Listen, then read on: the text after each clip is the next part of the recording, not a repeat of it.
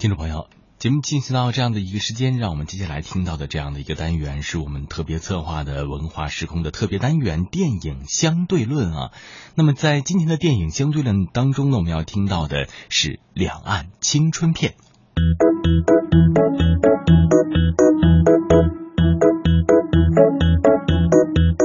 那今天非常开心啊！我请到了一位我在电影学院学习的这段时间中呢，啊，认识了一个非常要好的朋友，也是一位非常有才华、长得非常英俊的小伙子啊，王宇明同学，做一个自我介绍吧。嗯，大家好，我叫王宇明。嗯，只有这样吗？就非常紧张，不知道说什么。啊，没有关系啊，这个第一次来节目都会紧张啊，因为你可是我在电影学院认识的最有才华的男生呢啊！希望你今天一定要好好表现，不要给我丢脸。停一下，我能讲你八卦吗？不可以。我们两个在大学的四年中呢，虽然不在同一个系里面，但是互帮互助，互助有爱啊！真的是一个我非常喜欢的一位男同学。这位同学呢，我称他为人生赢家，肯定是有我的理由的了啊！确实是美貌多金啊，又正直刚毅啊！王玉明同学，鼓掌。嗯，大家好，我叫王宇明，我一二年毕业于北京电影学院。我我觉得人生中唯一暂时比较能赢的就是长得还可以。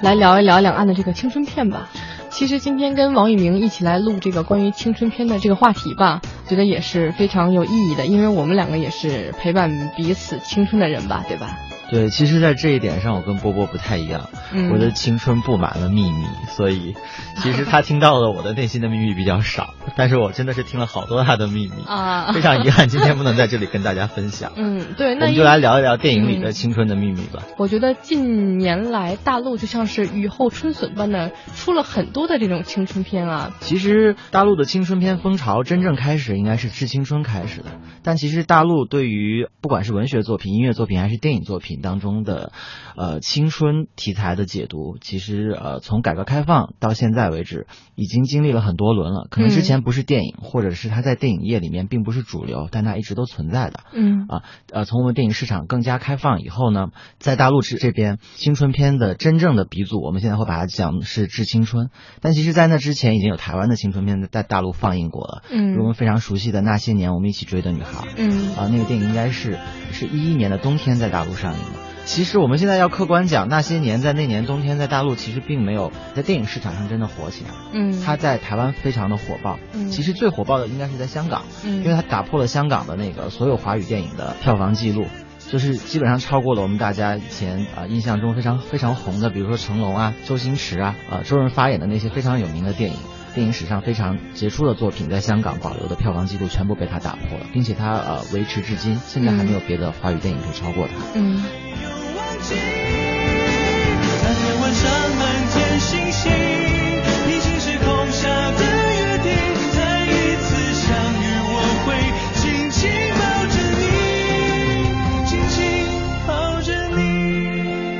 就是说到这个青春片啊，我就会觉得其实大陆和这个台湾的这个青春片其实风格还是蛮不同的，你说是不是？呃，对，因为台湾人可能跟呃成长环境的原因，包括他们之前的成长经历有关，大家会抱有一种比较，其实讲传统中国人讲叫叫中庸的一种态度面对自己的青春回忆。比如说我们看到台湾创作的青春电影，大多数是比较我们现在流行讲的词叫小确幸，嗯，就是我会是。带一个比较暖的态度去回顾的，即使是一些比较惨痛的经历，但我其实现在回看它，我的态度是非常温暖的。其实感觉从头到尾都是一股清流的感觉，嗯，因为那青春片在最后你是一种淡淡的回味，而而不是非常浓烈的一个情感结局。但大陆的电影可能这些青春电影一开始都是起源于一个非常青涩、非常美好的爱情故事，嗯，但最后我们难免会加入一些现实的伤痛，或者是一些非常悲惨的经历进去，甚至有一些呃，因为现在市场化的原因，创作者可能觉得观众更喜欢这样的东西。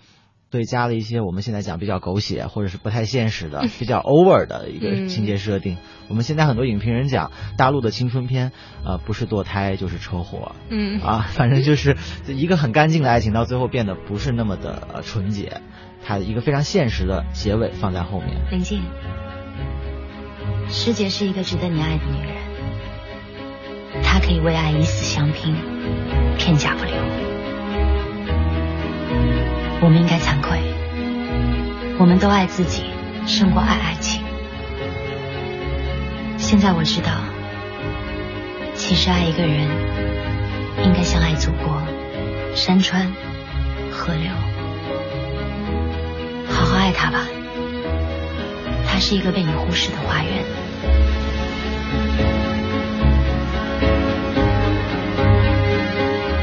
觉得在日常的这种生活中啊，可能会经历很多的坎坷或者是磨难，然后再到电影院里去看这样一场爱的代价的话，确实是，也是回味起来也是很惨痛的。所以我觉得可能会很多人更喜欢去选择像台湾的这种电影，会觉得啊很暖，然后很有治愈系，然后会让人觉得看完了之后对生活呀，或者是对爱情的感受会抱有一种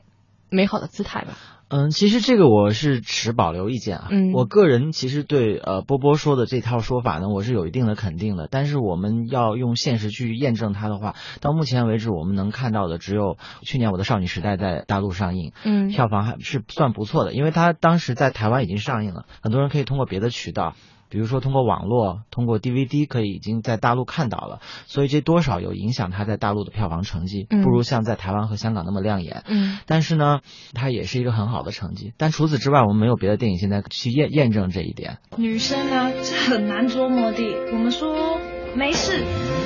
就是有事；没关系，就是有关系。因为他，我才是现在的我。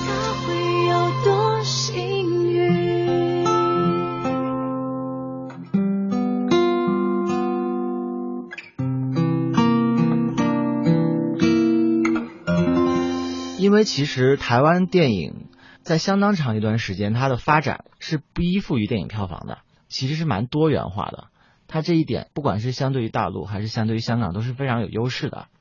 就严格来讲，台湾的青春片并不局限于我们经常看到的这一类，我们所谓的小确幸。嗯，它其实有一些可能不是那么红，但它是很不一样的青春片。嗯，比如说我们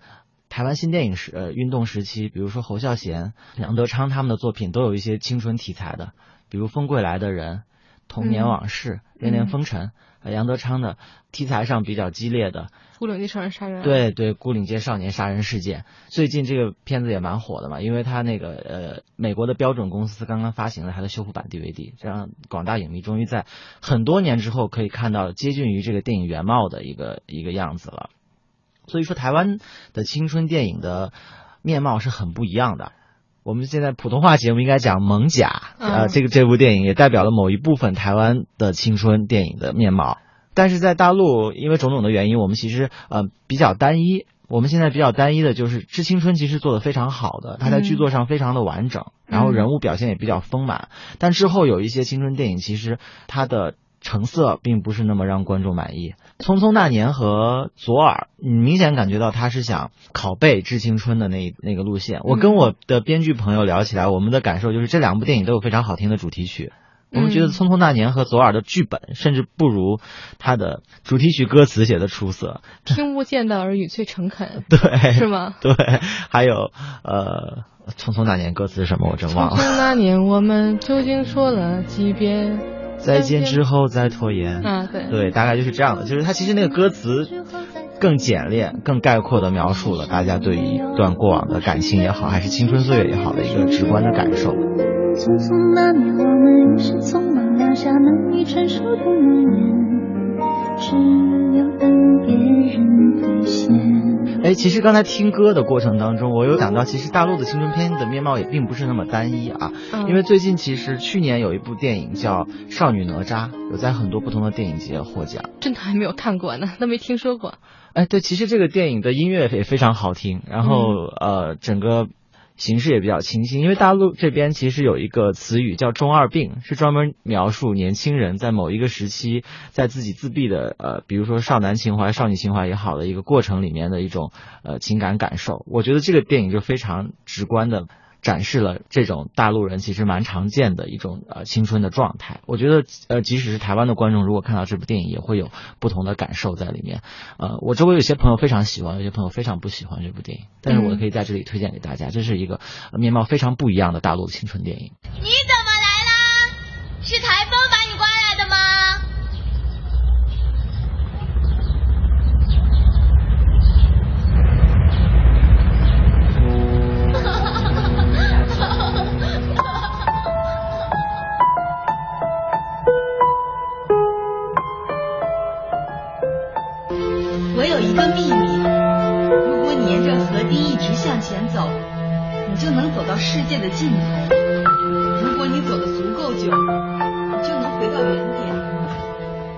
其实我们刚才聊了这么多，我个人的感受是我比较支持青春电影应该有不同的类型和不同的面貌。那么其实大陆最近在上映的青春片有两部香港的青春片，一部叫《呃哪一天我们会飞》啊、一部叫呃王家欣。呃，在香港的名字叫王家欣，在大陆上映的时候叫《寻找心中的你》。